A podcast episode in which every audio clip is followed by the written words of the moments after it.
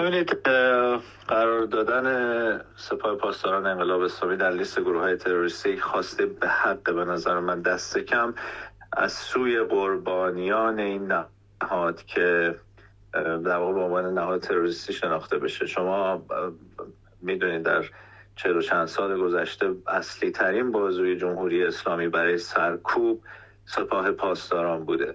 سپاه پاسداران نهادیه که به بچه ها و به معترضان در خیابان ها شلیک میکنه. سپاه پاسداران نهادیه که بازداشتگاه غیر قانونی داره. سپاه پاسداران نهادیه که فعالین و افراد رو دستگیر میکنه، شکنجه میکنه و در زندان میکشه. سپاه پاسداران سازمانیه که به یک هواپیمای مسافربری شلیک میکنه. در هفت ماه گذشته ما دیدیم که چگونه سپاه و زیر مجموعه های اون در سرکوب مردم در ایران نقش داشتند و در سرکوب نهادهای مدنی، شما از نهادهای صنفی بگیرید تا افرادی که معترض بودند.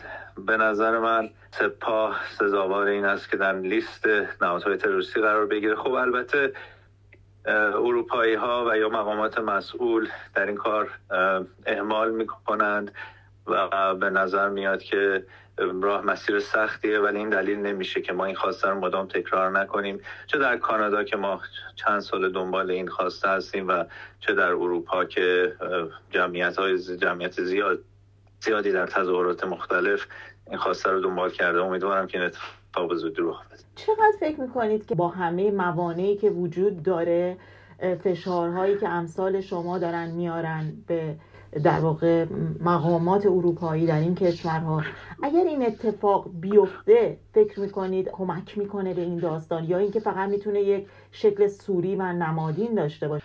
ببینید، حداقلش یک ضربه حیثیتی است به یک سازمانی که در سرکوب نقش مستقیم داره و دیگر از اون دیگر مسئله که وجود داره قطع شدن حمایت‌های مالی که از سپاه میشه. سپاه در بسیاری از کشورها دست به پولشویی میزنه و منابع مالی خودش رو از این راه تامین میکنه. خب میدونید که در اقتصاد ایران هم مثل یک اختاپوس عمل کرده و در همه جا سپاه حضور داره و در واقع نقش مردم رو هم بسیار کم رنگ کرده.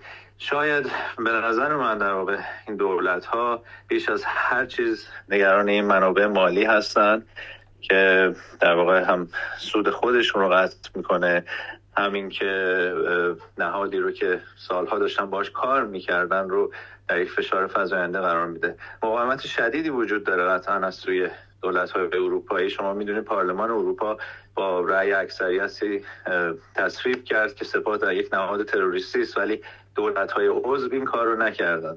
ولی باز من تکرار میکنم، با این وجود این باعث نمیشه که ما این خواسته به حق رو مدام و مدام تکرار نکنیم. امروز شما با همه تجربه‌ای که از سر گذروندین فکر میکنید گونه میشه کمک کرد به مردم داخل ایران برای اینکه کسانی که در خارج از ایران هستن همگام باشن با اونها؟ انقلاب در داخل ایران رخ میده و فکر میکنم که مهمترین کاری که میشه کرد توانمند کردن یا پرقدرت کردن پرقدرت تر کردن مردم ایرانه.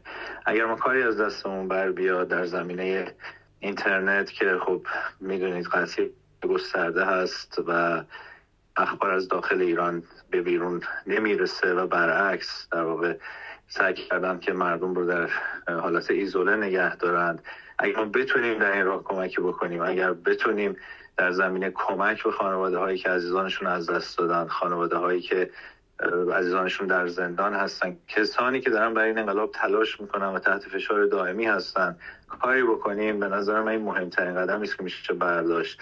اگر بتونیم برای بچه‌هایی که آسیب دیدن و در مرزها گرفتار شدن قدمی برداریم، به نظر من اینها مهمترین کارهایی است که ما میتونیم بکنیم، چون انقلاب همونطور که گفتم در داخل ایران رخ میده و مردم ایران هستن که این انقلاب رو سرانجام میرسونه. هر کاری که ما بتونیم انجام بدیم که به توانمند کردن مردم در داخل ایران منجر بشه به نظرم نباید دریغ بکنیم.